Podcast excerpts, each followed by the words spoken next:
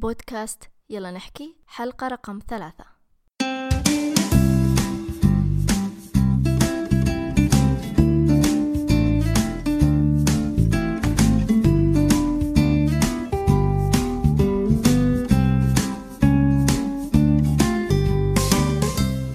أهلا فيكم.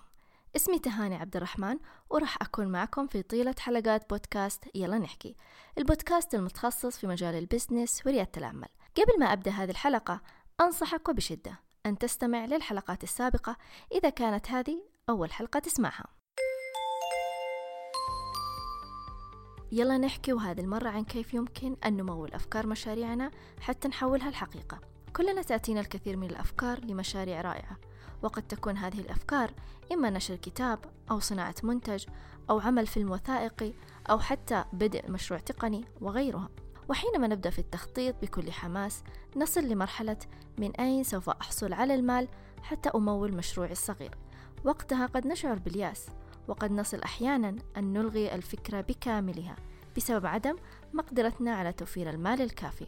لكن دقيقة هل فعلا كل شيء انتهى لأنك لم تجد مصدر مالي مناسب لتمويل المشروع؟ لا طبعا. لأنه يوجد مجموعة من الحلول التي يمكن أن تختار منها المناسب لطبيعة مشروعك. لهذا سوف أستعرض معك اليوم مجموعة من الحلول المناسبة لتمويل أفكار أو حتى قد تكون مناسبة لتمويل المشاريع الناشئة التي قد تكون قيد التطوير وتحتاج لتمويل أولي. أول هذه الحلول وهو التمويل الذاتي. بمعنى أن تمول مشروعك بنفسك وهذا يكون إما عن طريق مدخراتك الخاصة إذا كان لديك ما يكفي طبعا أو إذا كنت موظف ولديك راتب شهري يمكنك ادخار جزء من هذا الراتب بشكل شهري حتى تصل في النهاية لمبلغ مالي مناسب يساعدك في بناء مشروعك الحلم. لهذا فالادخار دائما يعتبر فكرة ممتازة لأنه يفيدك وقت الأزمات. ثاني حل وهو البحث عن شريك مناسب.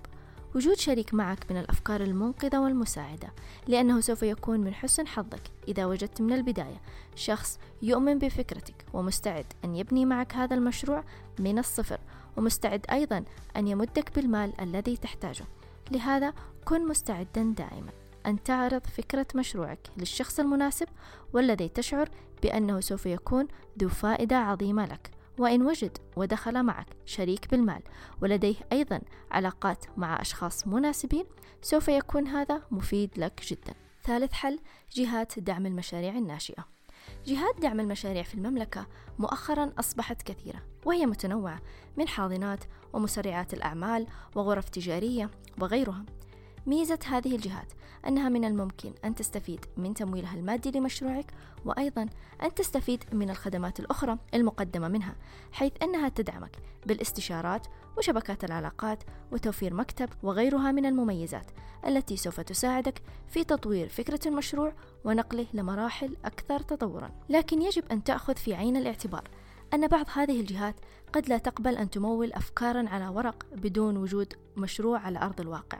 أو على الأقل أن يكون معك minimum viable product. وهذا طبعا إذا كان مشروعك لم يبنى بشكل كامل. من الجهات الموجودة مثلا في المملكة ومن الممكن أن تساعدك هي مجموعة عقال حاضنة إنسبايريو قطوف الريادة حاضنات ومسرعات بادر منصة تسعة أعشار وأيضا بعض الغرف التجارية الموجودة والتي قد تدعم البرامج التمويلية الخاصة بالمشاريع الناشئة. وخذ في الاعتبار أن جهات التمويل تختلف حسب طبيعة المشروع. فمثلا المشاريع التقنية تمويلها يختلف عن المشاريع الصناعية أو المشاريع التقليدية الأخرى. سوف تجدون روابط جميع هذه الجهات مرفقة مع الحلقة. رابع حل منصات التمويل الجماعي. انتشرت في السنوات الأخيرة منصات التمويل الجماعي التي تقوم على أساس فكرة جمع المال من المستخدمين العاديين لتنفيذ أحد المشاريع المعلنة على المنصة نفسها. ومن هذه المنصات المعروفة على مستوى الوطن العربي هي منصة ذومال وتوجد الكثير من المشاريع العربية التي نجحت في الحصول على تمويل من منصة ذومال لهذا لا يعتبر الأمر مستحيلا. آخر حل وهم الأقارب. قد يكون التمويل من خلال الأقارب مثلا العائلة أو الأصدقاء هو الأسهل أحيانا لك لأنهم سوف يكونون بجانبك أكيد عندما تحتاج لهم. لهذا تمويلهم لك سوف يكون إما بمقابل نسبة في المشروع أو الدخول في شراكة أو أحيانا حتى بلا أي مقابل. لهذا يعتبر هذا الخيار هو حل مناسب لك كبداية. نصيحة مهمة أحب أن أقولها بعد أن ذكرت جميع هذه الحلول لك. تمويل المشروع سوف يكون من الأمور السهلة إذا كان لديك فكرة ممتازة مؤمن بها وفريق مكمل لبعضه وقادر على القتال حتى النهاية. وفي النهاية شكرا لاستماعك للحلقة وأتمنى أنها كانت مفيدة لك. يمكنك مشاركة الحلقة في تويتر على هاشتاج يلا نحكي. إذا عجبتك أكيد.